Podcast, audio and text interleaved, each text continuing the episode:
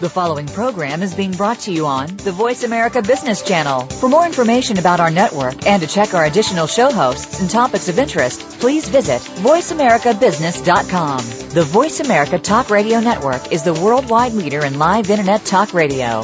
Visit voiceamerica.com. The views and ideas expressed on the following program are strictly those of the host or guests and do not necessarily reflect the views and ideas held by the Voice America Talk Radio Network, its staff, and management.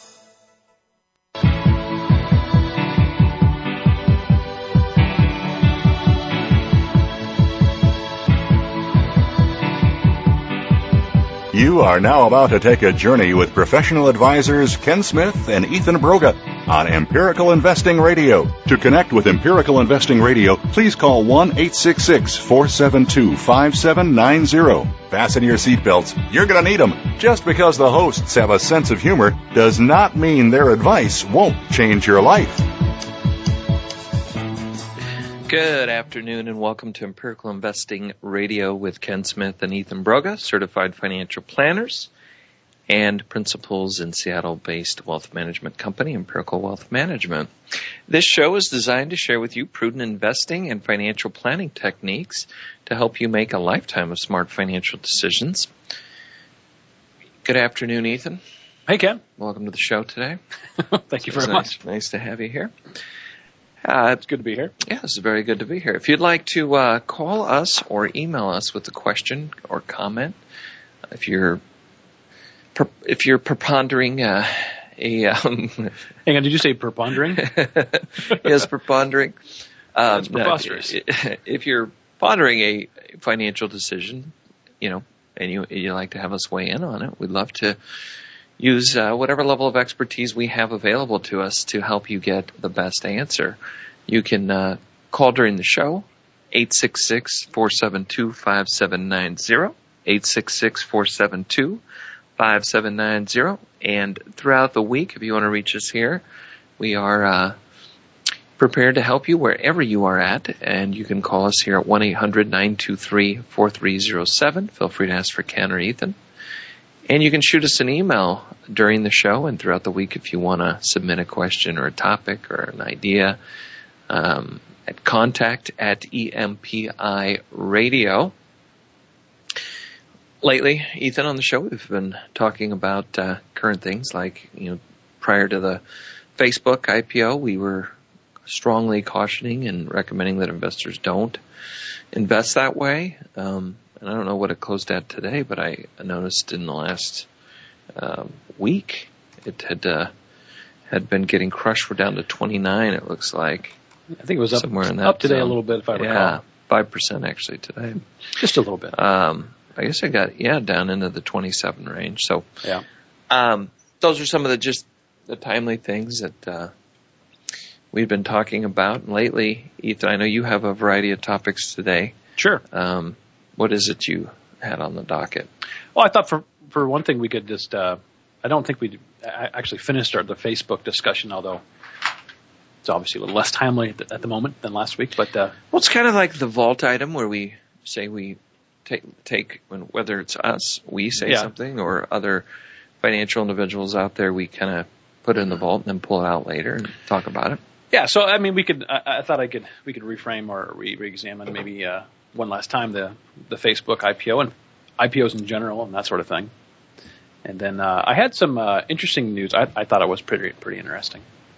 Um, come across my desk earlier today. Um, Wow. had to do with the sovereign debt crisis in Europe and how that kind of contrasts with the uh, financial crisis that, that we had in the U.S. Uh, a few years ago now. And uh, there was some interesting, I thought, uh, you know, commentary on those two things. So that we can talk a little bit about that. Uh, I'd a little love ar-. Article that we can kind of peruse a little bit and then, then maybe perhaps discuss. And then I think you have also a uh, a market update too, right? Yeah, we could we could cover that real quick. If there's time. Yeah, or we could start with that. I mean, You want to lead with that? Sure, we usually do. Okay. Um, and uh, let me pull something up here as we do that. Um, and just want, as we go over that, I want to encourage people to um, talk a little bit about the way that we invest and uh, the way we kind of see where where research is at on investing, maybe, but relate that to the market update and what's gone on in some of the asset classes recently, and how that should or should not affect your decision going forward on on how you're allocating things. And so, if we look, Ethan, uh, maybe before we get into the general market levels, if we look at the as we come to a close here in the, the month of, of May, uh, if you said, hey, what, what, what kind of got hit the hardest because the market in general has trended down in May. Right. And uh, what you see is things like international companies, uh, international small emerging markets. Um, you know that general category in those groups, emerging markets, emerging markets, small, some down in in the ten to thirteen some percent for just for the month. Um, quarter to date, if we look at that, uh, you're down 15 to 10 percent. You know, yeah. So those groups have gotten hit pretty hard, and it's no surprise given the news that's coming out of Europe on a day-to-day basis that that would that would make sense. Um, if you look at the you know the last single month, uh, inflation protected securities TIPS uh, were up 1.19 percent in Right. return just over the last month, and year to date they're up 4.42 percent, which is uh, pretty interesting given the low low yields that they started the year at and continue to be at. So, Right. um, but when you get into the equity segment, the U.S. has done better, and uh, the U.S. large company has done better.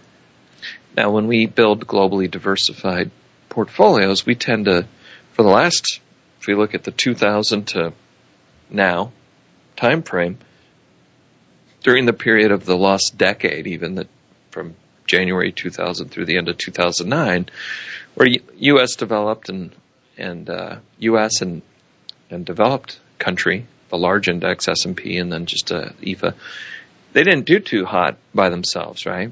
The idea this last decade was that you actually were flat or slightly down over a 10-year period. But the areas that we had been diversifying our clients into for that period of time, many had done significantly better. Emerging markets, small, international, Sure. REITs, and so on and so forth.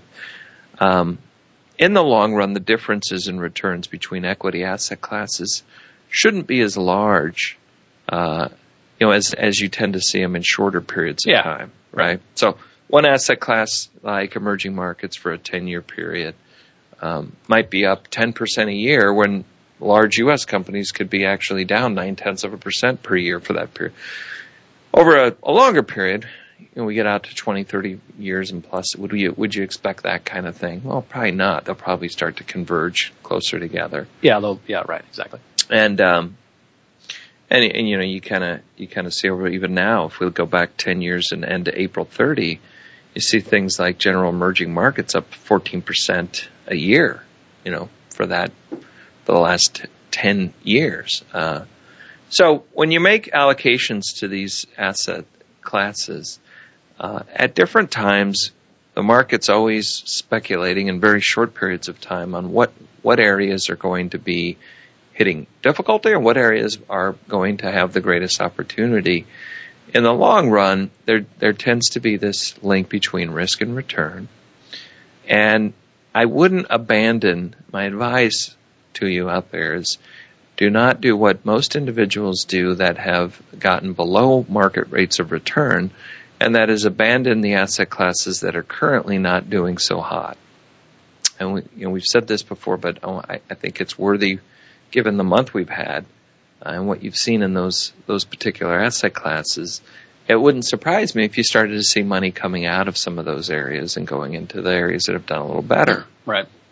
But as prudent investors, we don't want to do that. In fact, what we want to do is continue to own those 10 to 15 unique asset classes, large U.S., small U.S., value, large value, small value, REITs, U.S. REITs, international REITs, small and large companies in developed countries around the world, and small and large companies in emerging markets, value companies, maybe a little bit of commodities, depending on the portfolio of equities that you have, Uh-huh. and you mix that in with a very diversified fixed income portfolio that, for all intents and purposes, has a every asset class has an expected return and a reason for being in that portfolio and, a, and an addition from a diversification perspective. And you take these opportunities to say, hey, if I get out of balance too far, I'll be buying more emerging markets at this time, not selling it because it's done poorly. Right? Right. It takes a little bit of discipline, a little bit of understanding of, of your market history and how these, the dynamics of how these things trend. And one of that is just realizing that it's very unpredictable in the short run. Yeah. Um, but the one thing that probably isn't a very good strategy is simply moving out of something that in the short term, term hasn't done as well as another asset class. Yeah. All right.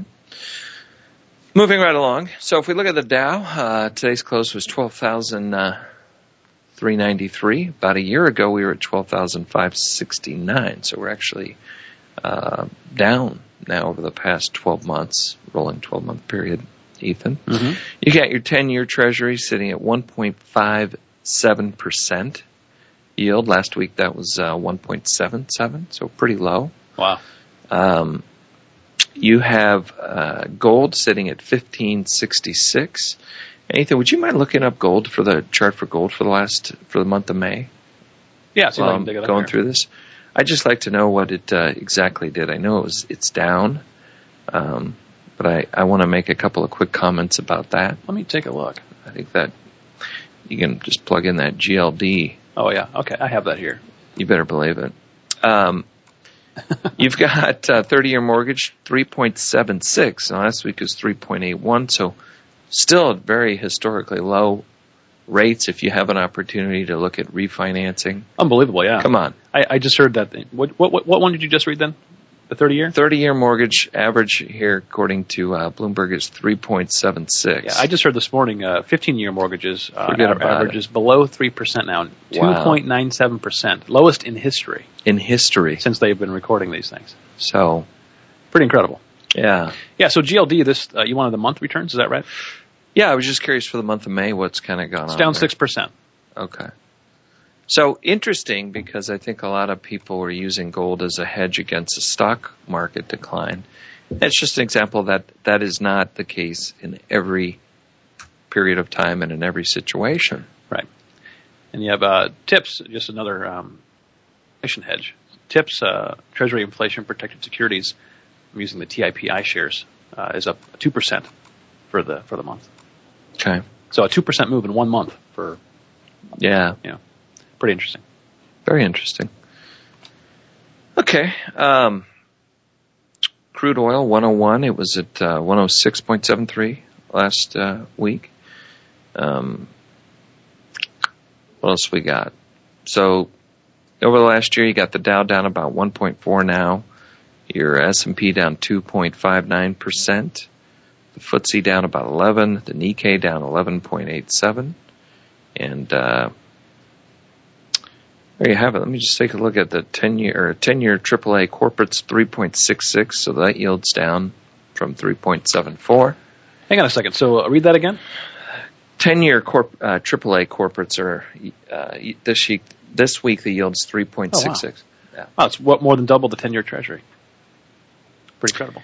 Yeah, so you have a spread then on uh, 10 year corporates of uh, 2.09 percent It's pretty attractive. over the uh, 10 year Treasury. Yeah. In the five year, um, it's just it's 0.43 uh, is the spread.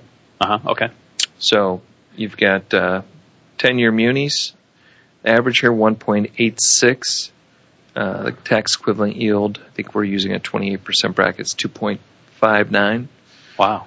Um, Man, so, those Treasuries keep out are very very uh, selling like hotcakes these days. yeah, hotcakes. So that's just a general overview. I didn't read everything. This Okay. time. Go ahead, Ethan. Well, it's pretty interesting. Thanks, Ken. Um, one one thing I we talked about at the beginning of the show was just kind of reviewing the the Facebook um, phenomenon. Um, We've talked about it a little bit here on the show, at least at different times, but some of the uh, statistics prior to it being offered an initial public offering were pretty staggering. I thought maybe we'd spend a few minutes on that before we, we go on. How much time we got? A couple minutes. Okay, great, great. Uh, well, so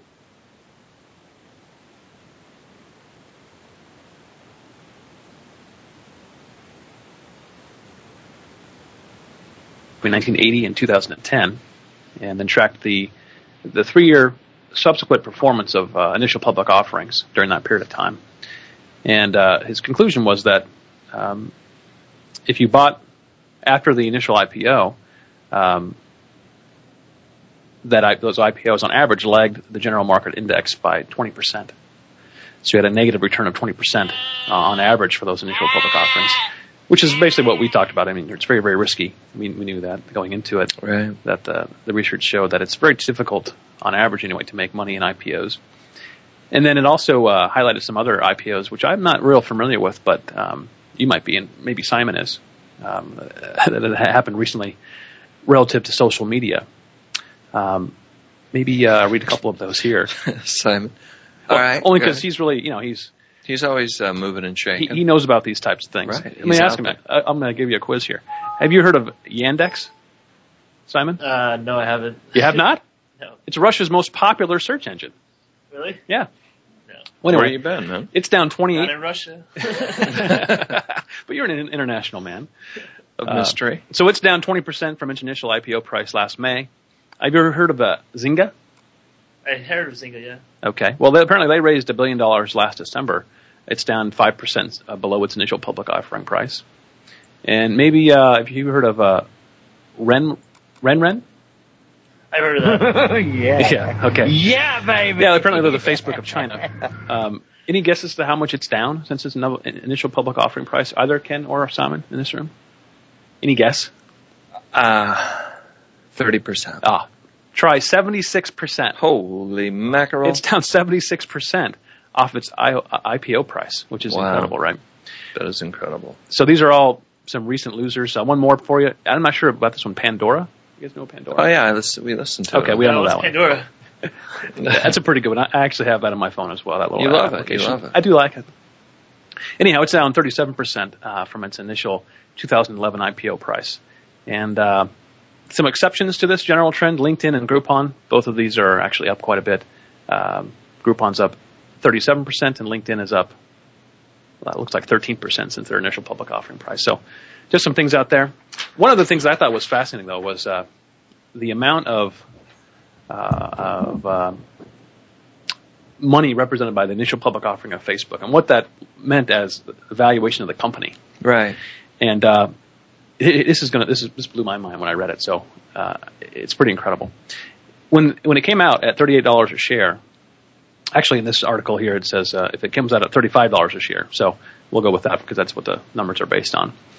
Um, the the buyers of the company of Facebook at the time of IPO at $35 a share are paying close to 200 times earnings per share.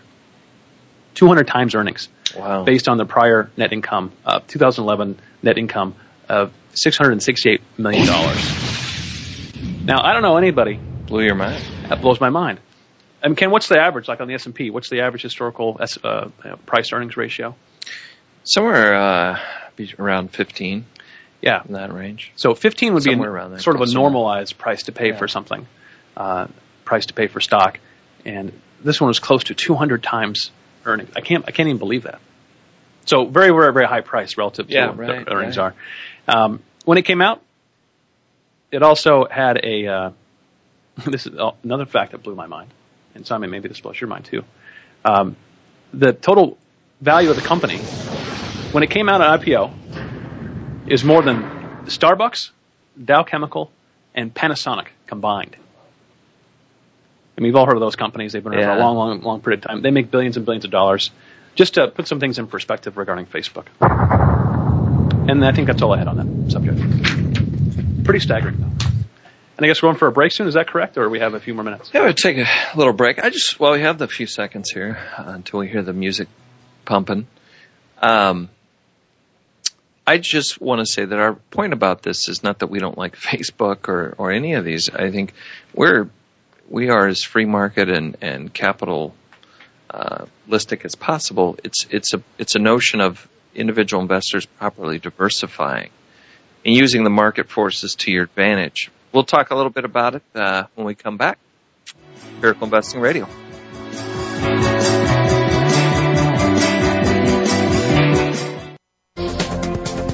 Business community's first choice in Internet Talk Radio. Voice America Business Network. Are you an individual investor looking for a trusted financial advisor? Or are you a financial professional looking to connect with a world-class wealth management firm? My name is Simon Liu, portfolio manager with Empirical Wealth Management, inviting you to contact us at 1-800-923-4307. That's 1-800-923-4307. Or visit our website at empiricalfs.com. That's E-M-P-I-R-I-C-A-L-F-S dot com. Our mission at Empirical is to provide clients with the most effective, unbiased investment and financial planning advice available. Empirical is changing the way investment advice is delivered by striving to put our clients' interests first. Call us now to get started with a no-cost, no-obligation discovery process. The number again is 1-800-923-4307. Or you can begin this process on our website at empiricalfs.com. Tune into the Voice America Variety channel on the Voice America Talk Radio Network. Voice America Variety broadcasts a diverse array of topics reaching a global community. Our experts come from all walks of life, and the topics they discuss are everything from current events, arts and entertainment, leadership, parenting, relationships, self-improvement, career advice, and a variety of other topics. Check us out today. You're sure to find something of interest. Voice America Variety. Talk on today's hot topics. From the boardroom to you, Voice America Business Network.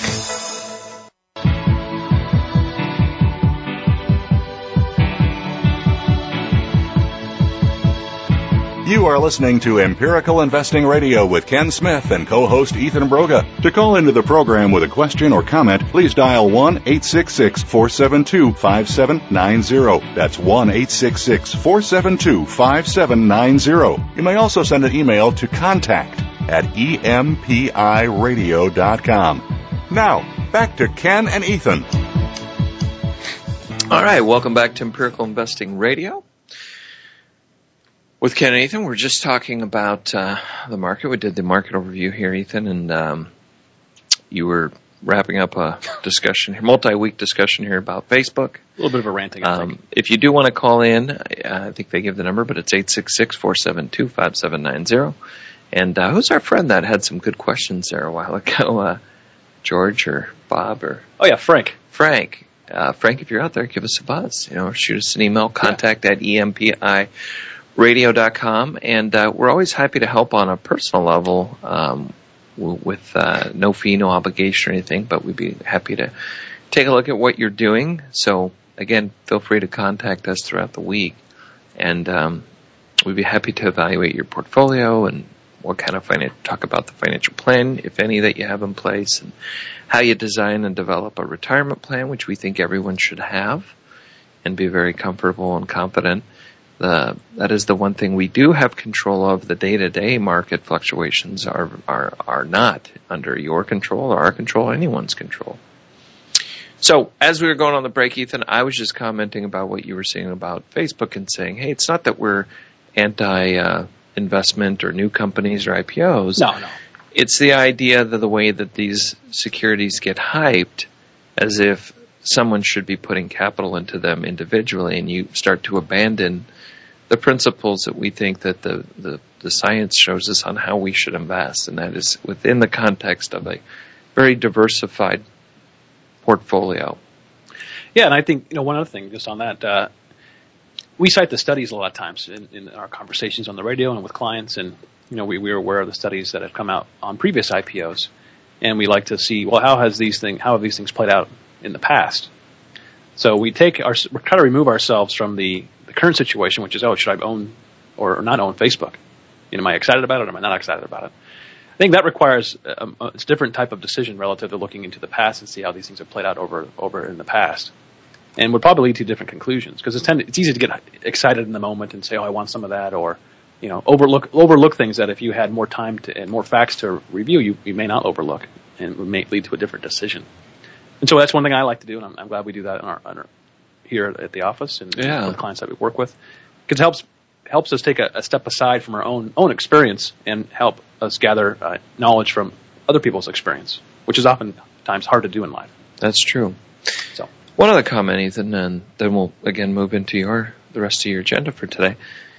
But I think it's critical and it's very important and it's very difficult for people to stay focused. Yeah. Uh, all of us, as in, in, if we're investing or putting our money, a lot of times we get antsy and we want to move things around, particularly when when our patience, you know, the studies you just mentioned studies, it's kind of true, but studies shows that no matter how long our our actual time frame is, most of us have a tolerance for, in reality, a time frame that's maybe a year or less.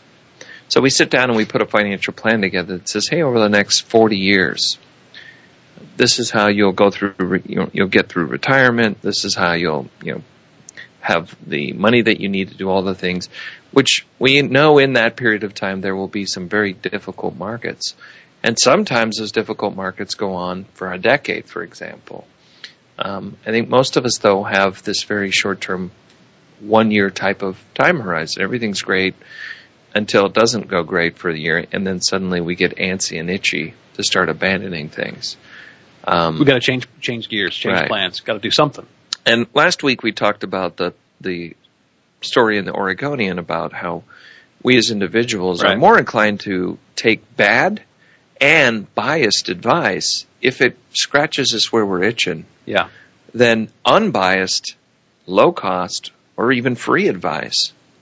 Right. Now we do our best in our opinion to provide unbiased financial advice and the portfolios that we design and how we do the planning, we ultimately are doing it to try to give our clients the highest possibility of success over their entire time horizon. We don't sell into the short-term fear and greed. But a lot of, as we saw in that study, right, a lot of Wall Street firms and then for the brokers and advisors that work within these companies are more than happy to take your money for providing short-term advice that makes you feel good, but ultimately hasn't been shown to, to be the best for you. Right. And where that leads, and I was just meeting with a group, and uh, and uh, we're looking at the context of, hey, right now we we just talked about how low interest rates are, right? Then you have coupled with that, in the last uh, year here now, stocks haven't done great. So what what kind of an environment is that for the average investor who's who's paying close attention to their portfolio? Which, by the way, people tend to pay more attention to that performance number when they are working with a professional than when they're doing it on their own. But Well, because I think part because they actually know what it is. yeah, that's yeah. If you know what it don't, you're not working with a professional who shows you what performance you, you've experienced. You don't. You're really left to guess and and sort of hey, I'm not sure, but I'm guessing it's around this because no one actually keeps track. It's a difficult thing to do. Yeah. You know, portfolio performance is not an easy thing to calculate. Well, what what what this environment is ripe for then, and what I've seen is a flood of products that try to address what we are all fr- what individuals may be frustrated with. Stocks not doing well in the short term. We know that there's a tendency for us to take the short term and project that indefinitely into the future, right?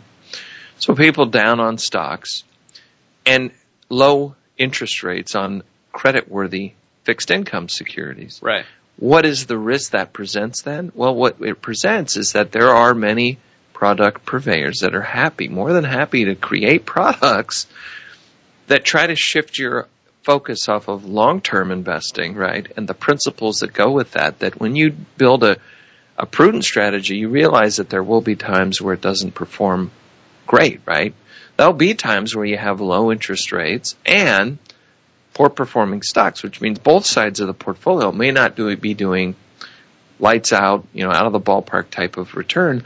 But it's the idea that at any one year in the future here, and it's unpredictable to know, you might get five or six or ten years worth of return in a very short burst in Right. stocks, right? Sure. So the best approach that's been shown statistically is one in which you design an asset allocation and you diversify across as many of the viable asset classes as you can. You rebalance in a disciplined way and you adjust that allocation, in my view, um, over a period of time that adjusts relative to your time frame and your personal circumstances, not short-term market fluctuations.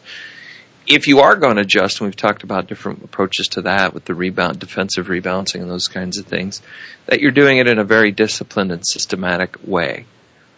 You know, there may be times where you do decide that you need to get out of the market, right? Because you just can't psychologically handle it. But if you are going to engage in an approach like that, our advice then is to say, what's the most empirical way of doing that? Yep.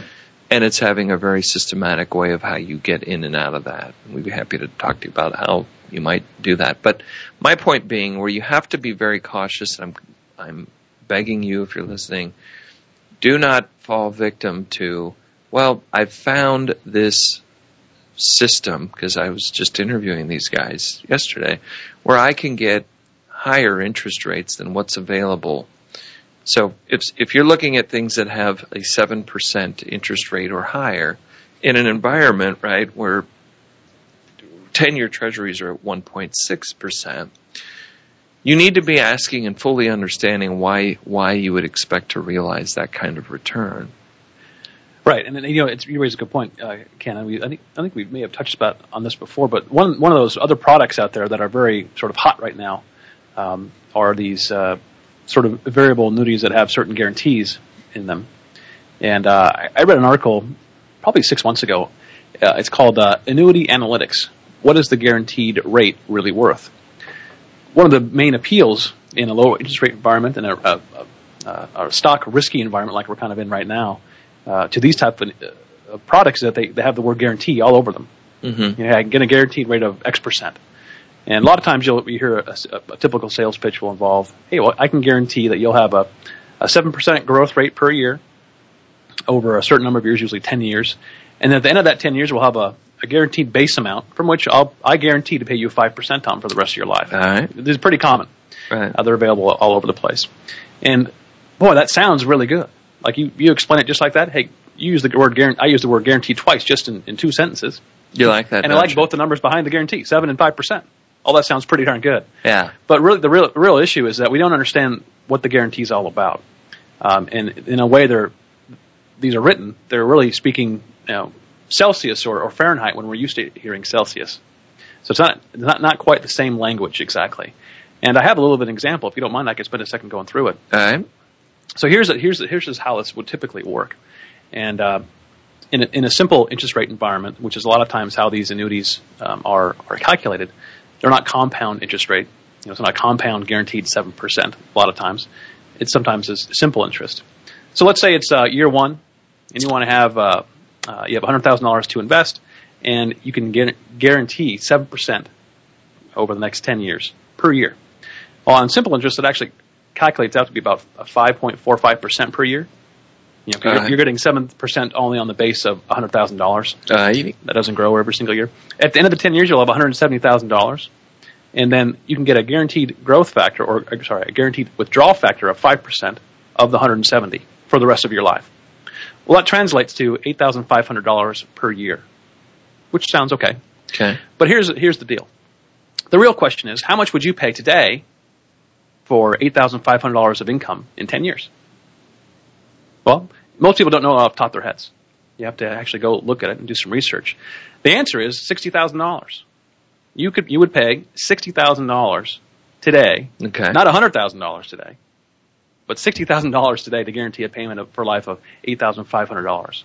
In other words, you're overpaying significantly. Right. And if you actually run the guarantees through, based on your life expectancy on the, at the time of purchase, the embedded investment rate of return for some of these things is 0.36 percent. Wow. 0.36%, which is, that's very, very low. And well below the guaranteed 7 and 5%, which you're expecting, right? Right. So the, the math doesn't add up uh, in terms of the, meeting the guaranteed expectations. And you really have to understand these things thoroughly before you make a decision to buy. Um, nobody would be happy with 0.36% for the rest of their life. So are you are you uh, implying that the insurance companies who are issuing these are using their mathematical wizardry to reposition these in a less than ethical way? Well, certainly less than. Um, again, they're speaking two different languages. Yeah, is how I'd phrase. I don't know that you know.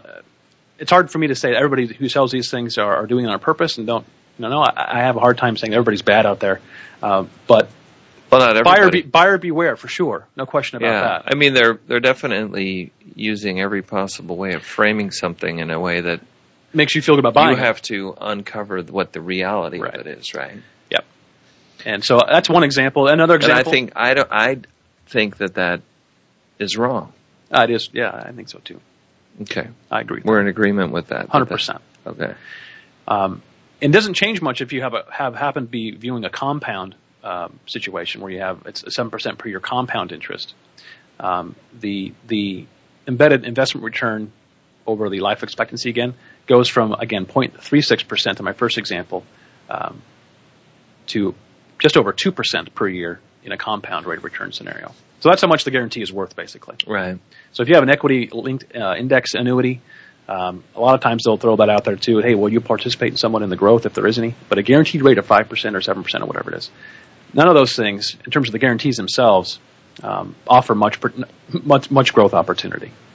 Um, again, these aren't even just for inflation, Mm. right? I mean, Right. if inflation is three percent, like it has been historically over the, the years, you're still negative one percent per year with the compound return of this variable annuity product. That sound good. Yeah. So I wanted to. All right. Well, I appreciate that. Beware if you're looking at if you are being uh, offered various guaranteed annuity or other types of products, and you'd be willing to share that with us, we'd love to dissect it for you and talk about it. Yeah. And um, yeah, just one one last thing I think with this. Uh, yes, please, please. when you're, I don't know. There, y- y- actually, I lost my train of thought. I, was, uh, I had one more good point. I'm sure it was good. Oh no. oh yeah, here it is. Okay.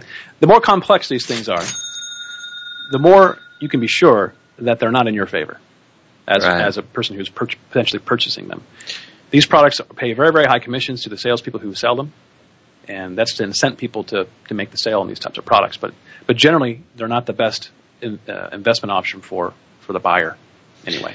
Like I said, it seems that the the big companies who are product purveyors are all too willing to come up with. th- There's really a lot of times nothing innovative in terms of. There was no research, or they didn't get ahead of anything in terms of, hey, we Yeah. should be. It's something happens in the market. They realize that we are very emotional and beings, and then they create a product that's really inferior, in my view, um, but utilize whatever's going on at the time to sell it. Right. Right. Right. So, hey, we have low interest. We people are are afraid. Retirees are afraid of how am I going to get my income? Right. Stocks aren't doing good. Traditional investment asset classes. Suddenly, it's nonstop gold commercials. Right. Because gold's done okay Right.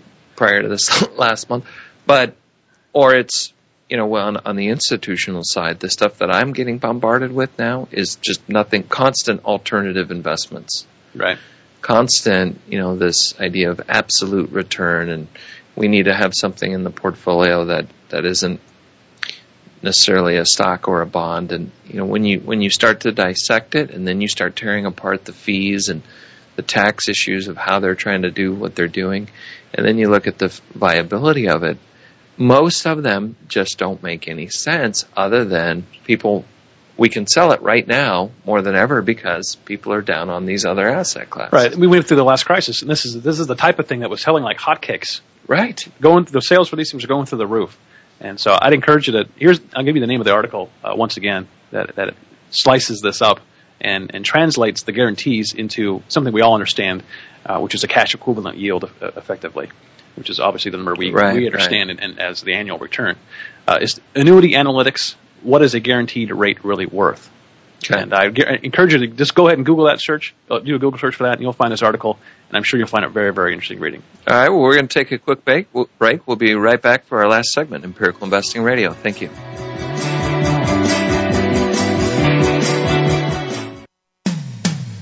When it comes to business, you'll find the experts here. Voice America Business Network. Are you an individual investor looking for a trusted financial advisor? Or are you a financial professional looking to connect with a world-class wealth management firm? My name is Simon Liu, portfolio manager with Empirical Wealth Management, inviting you to contact us at 1-800-923 4307. That's 1-800-923-4307. Or visit our website at empiricalfs.com. That's E-M-P-I-R-I-C-A-L-F-S dot com. Our mission at Empirical is to provide clients with the most effective, unbiased investment and financial planning advice available. Empirical is changing the way investment advice is delivered by striving to put our clients' interests first. Call us now to get started with a no cost, no obligation discovery process. The number again is 1-800-923-4307. Or you can begin this process on our website at empiricalfs.com. Do you know that over 70% of Americans with severe disabilities are unemployed? Are you one of the 2.5 million Americans with epilepsy? If you are, or know someone struggling with these issues, tune in to Disability Matters with Joyce Bender. On the show, Joyce will discuss these issues as well as others. She will have on nationally known guests that will offer helpful insight on disability matters and let you, the listener, call in with your questions and concerns. So if you struggle with a disability or know someone who does, listen to Disability Matters with Joyce Bender, heard every Tuesday at 11 a.m. Pacific Time here on VoiceAmerica.com. When it comes to business, you'll find the experts here. Voice America Business Network.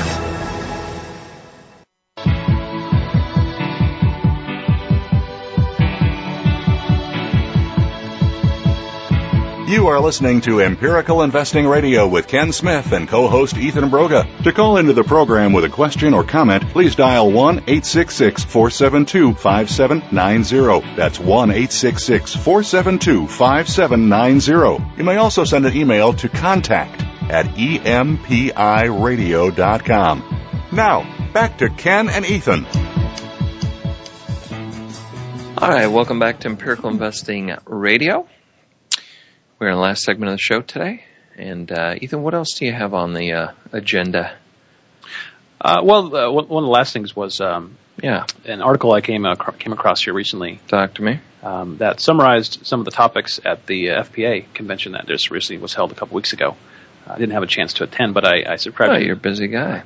I subscribe to a, a service that kind of uh, um, sort of summarizes these things and, and talks about uh, what was presented and, and uh, some of the ideas that were discussed at, at these things. Uh, and one of them was I thought pretty interesting.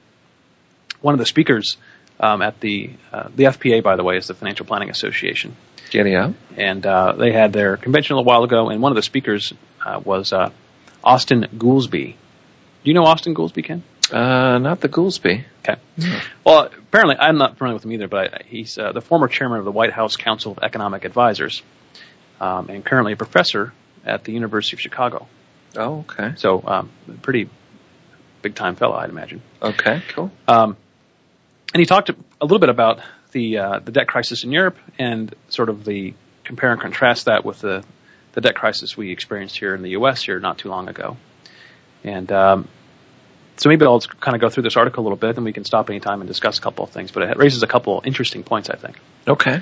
Um, so he goes on to say in, in his presentation, um, the main issue with with the um, U.S. crisis in our financial system was that we had to recapitalize the banks.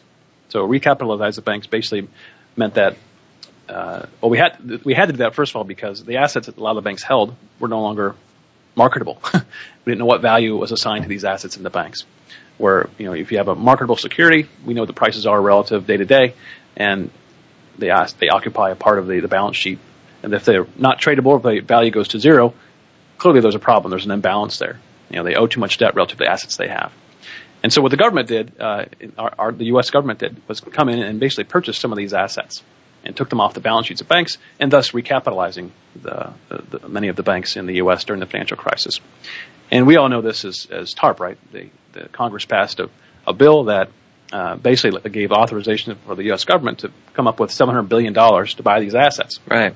We're all familiar with how that, that Yeah. worked out, in, or in terms of what happened, and um, wasn't very popular at the time, and still isn't very popular now, even in the news. I mean, everything you hear about it is, you know, where's my bailout, that sort of thing Right. which is understandable. There's, it's not good to be in a position where that has to be done. Um, but he goes on to say, which I think is very interesting. Here's some of the lines from the the uh, uh, the presentation. Um, when the last of these toxic securities were finally sold off after the mortgage market had finally stabilized, when the loans were paid back and the companies exiting the TARP program when you're factoring the value of the stock positions, of some of the some of the stock is still being held in government accounts, uh, things like AIG, for example. But the total cost of the bailout was exactly zero. In other words, all the money that was put into the in the Right. system came back out. Okay. So it was a net net zero cost to the government. And in actuality, it looks like they, they're they're making a little bit of money as they sell these, some of these um, stock positions in GM and in AIG. So that didn't cost anything. I mean, in terms of the actual out of pocket to taxpayers. okay. So that's that's first thing I think that most of us probably aren't aware. We usually all we heard was the bad news going into the thing, and hey, I'm not really sure what the the update was on the results. Well, the results are pretty darn good. Uh, things stabilized in the U.S. Uh, certainly, they're not perfect by any means, but comparatively, uh, where they probably would have been without this type of intervention, um, I think it was a, a good idea, okay. a pretty novel way of dealing with a crisis that uh, many people did not foresee coming. Um, let me let me read on here a little bit more and, and uh, see what he says and contrast that with the European crisis.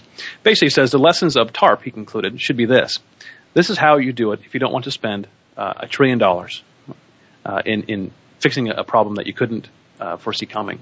Um, it may have been at the time the most hated thing the U.S. government had ever done in history, but it has turned out very, very well. So it didn't really cost taxpayers anything.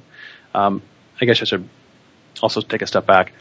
He examined, historically speaking, how how these things have worked out in the past when there's been financial crises, Mhm. and he said it based on his his studies of past um, banking and debt crises.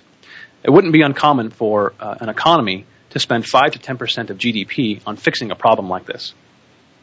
And he translates that to uh, the U.S.'s sort of mega economy because it's so large to be about a trillion trillion dollars. So it should have cost about a trillion dollars to fix this thing, but indeed it cost far less, 700 billion, and in the end of the day, it actually cost zero because taxpayers got the money back. So he's he's saying he's a very big fan of how this worked out. Okay. He says this is an excellent, excellent way to handle things in the future. He loved it. He loved it. Worked out. Couldn't have. Could not have worked out better. Even though it wasn't perfect, obviously. He's saying that it really couldn't have worked out better for the U.S. All right. That's his first, sort of first stance, anyway. And uh, the reason why that primarily worked is because the U.S. government, along with giving them the, the, the assets or the money rather to buy these assets that were toxic, was to say, "Hey, bank, you have to open up your books so we actually can see what's on your what's on the books, so we can see." No, there was no surprises here. Public, the public, or I don't know it's the public exactly, but um, the government entities which provided the assets could look at the books and say, "Hey, look, this is this is really what's on here. This is a, an actual accounting of what's what the situation is," and so everybody can gain confidence that what the banks were telling them or the public was actually accurate. Okay. One of the main failings that's happened over in the European uh, arena, stepping over there for a minute, is that this has not happened. The European banks, we hear today again that Spain has uh, will have to bail out one of their banks, but Right, but right. again, the bank itself is not being held to task in terms of hey, let's see how bad this problem really is before we give you any money. You know, they don't want to tell, they they don't want to open up the books, as it were, and let it be known to the public or even people who's financing these things to um, uh, to be, you know, kind of come clean. What what is the exact situation? Yeah. What's going on? in fact, they haven't they haven't made that um, uh, main point yet. That they haven't forced them to do that. And I think until they actually do come, you know, do that, it's going to be difficult to know what we're actually dealing with. Right, And consequently, don't know how to solve the problem. So it's very possible this thing this thing over in Europe could linger on for quite some time, even though Europe has had a very good recent and good example of how best to deal with debt crisis, i.e., what happened in the U.S. Right. They're right. not using that as a blueprint, as it were, uh, when in fact they probably should. Okay. Now, obviously, there's some more some things that make it a little more difficult uh, in Europe. Uh, one of those being that there's not just you know, it's not 50 states, there's 17 different nations in the euro, and each of those nations are sovereign, Okay. right? Um, and I guess in the U.S. we have a federal system, and over in Europe they don't have that yet. You know, they have a, a common currency, of course, but they don't have a, a common um, centralized government for all all governments to Right. Right. to be represented and so forth. So it makes it much more difficult to make uh, decisions like that. But indeed, I think that's what's needed to get this thing through. And um, our, our, our, our friend here um, thinks that that's basically the same the same thing. Uh, Austan Goolsbee. Um, Interesting. yeah. Uh, let me see if I can glean some other information from this article. I thought it was pretty pretty neat. Yeah. Oh, the other thing was this: um, the European Central Bank. You know, the Fed, as we all know, um, or maybe we don't know, but the Fed has been making a made it a priority basically to buy U.S. Treasuries over the last several years as a part of the uh, of, of their dealing or helping the U.S. deal with the crisis. Um, and that's indeed par- partly why U.S. Treasury rates are so low. They've increased the demand, and then obviously the uh, the yields have con- consequently uh, fallen. The European Central Bank uh, has not been doing that either. They have not made it a point to buy um, European government bonds. Um, that would allow uh, European countries then to refinance their current debt at lower rates, basically. Right. Um, you know, in Greece or in Spain now, which is uh, becoming an, an, emerging problem, uh, the, the, the cost of debt there is soaring. Basically, you know, it's uh, I think the ten-year loans were like seven, near near seven percent, which is very very high, uh, particularly relative to the U.S. Um, you know, ten-year treasuries there, our yields are very, very right, low. Right. right. So there's two main problems. One of those is that the European Central Bank is not buying debt, allowing uh, their banks over in Europe to to basically refinance their their debt. And then the second thing, which I already mentioned, was that uh, the central bank uh, has not required banks to open their books and reveal really what is exactly on their balance sheets. So that's sort of a brief summary of all this stuff, but uh, it, make, it makes it very, very difficult. I mean, there aren't a lot of good options left. Uh, in fact, unless they they do some of these things which we've outlined in, in the article here. Right. Um, let's see here. Let me see if I can scan this briefly and uh, have other any other main points that I wanted to highlight. Oh, yeah, one thing which is interesting. Um,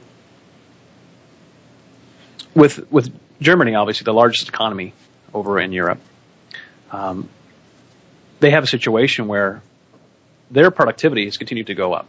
Right. You know, even after they uh, Eastern and Western Europe, uh, Germany um, combined their economies, there was some um, some difficulty with that um, decade a decade or so ago. They've overcome that, and they continue to be the the real strongest economy in Europe. And when your economy is very very strong, one of the things that usually happens is that your currency rises. It allows you allows you to um, or allows other countries, I should say, to have uh, their currencies drop relative to the, the German currency, and their goods be more um, more affordable, basically, so they can compete with Germany. You know, um, and that's kind of the problem with the U.S. and China right now, right? China isn't allowing their currency to get strong enough, uh, which hinders the U.S.'s um, competitiveness. Right. Right. Um, because they have the same currency, you know, uh, Germany and the rest of Europe, this isn't allowed allowed to happen and that's why there's also some of these these issues that are kind of building up in like a, a tea kettle, right? There's right. pressure building up. There's no real release valve for these things to fix themselves where they normally would be uh, without the, the one currency system.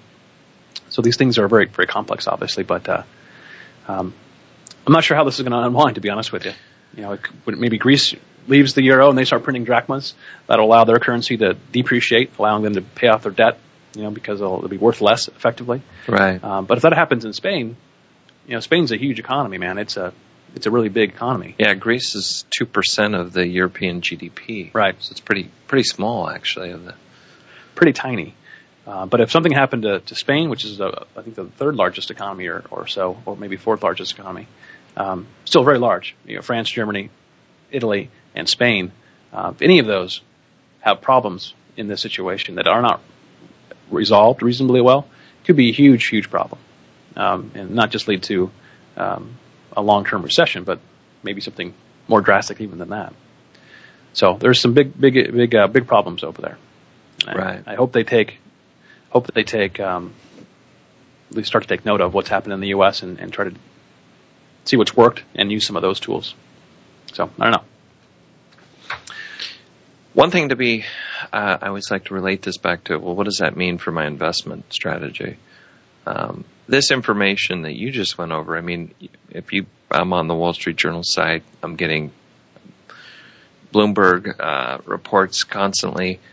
It's very out there. You know, a few weeks ago we talked about, you know, the fact that we've got a high debt and the European crisis and what's going on with Greece. That information is is is there's nothing hidden about that. What's going on there? The, what's what's what's not sure is how they're going to get out of it, right? Yeah. The, the, decisions that need to be made. I think they're saying that um, is it June 17th? Or there's a date here where Greece is going to elect um, some new Leadership. officials, and then they Uh-huh. can they'll be able to figure out. Well, scree- like you had mentioned, are they going to pull out of the uh, pull out of it and uh, do their own currency, or are they going to stick in? And some of those things, but I think um, the market, you know, that, that that's the exact reason why the market has gone down. Yeah, for sure. And well, we said several weeks ago, hey, look, you know, when you're when you're looking at a long-term investment strategy, that one of the reasons we diversify so much is any one country. I mean, if you think back just a few years ago, uh, we well, I got a minute here, very few people wanted to be invested in the U in the in the in the It U.S. was the exact right? opposite, right? Yeah, very interesting. Yeah. And and we had prospective clients saying, "Hey, I want a portfolio that's mostly inter- international stocks." Right. outside of the U.S. and say no, we don't won't we don't do that unless there's a reason to wait to, to the to those countries like say emerging something that has a a risk return trade off, but just simply doing it because we think in the short term one is better than the other. And so our approach is that you know we want to own things, but we want to own all these countries. And yeah, there might be some difficulties, and some countries may stumble. But if we own a pretty large basket of all of them, um, it's pretty hard to outsmart that when that data is out there. You know, in terms of outperforming by avoiding or Right. overweighting into certain. Um, most of the time, those who have been successful at it, it's been by pure chance. And most of the, the reasons, because what happens is ultimately because of things that are unpredictable. Right. And I, I, these things I just went over are no secret. I mean, No. the, the market knows all The stuff market's already. pricing No those question in. That's why it. we've experienced those Yeah, jobs. that's exactly right. that uncertainty is being priced into the market. Now, what ultimately happens, like you said, hey, things could get all the time, right? Exactly Whether right. we know it or not, this seems to be something that's out there on the table. Yep. But we'll talk uh, more next week, Ethan. Actually, we're going to be, I think we'll be replaying. Uh, the week after that, we'll be back in the studio here live. Sounds good. Thanks for tuning into Empirical Investing Radio, and uh, have a great week.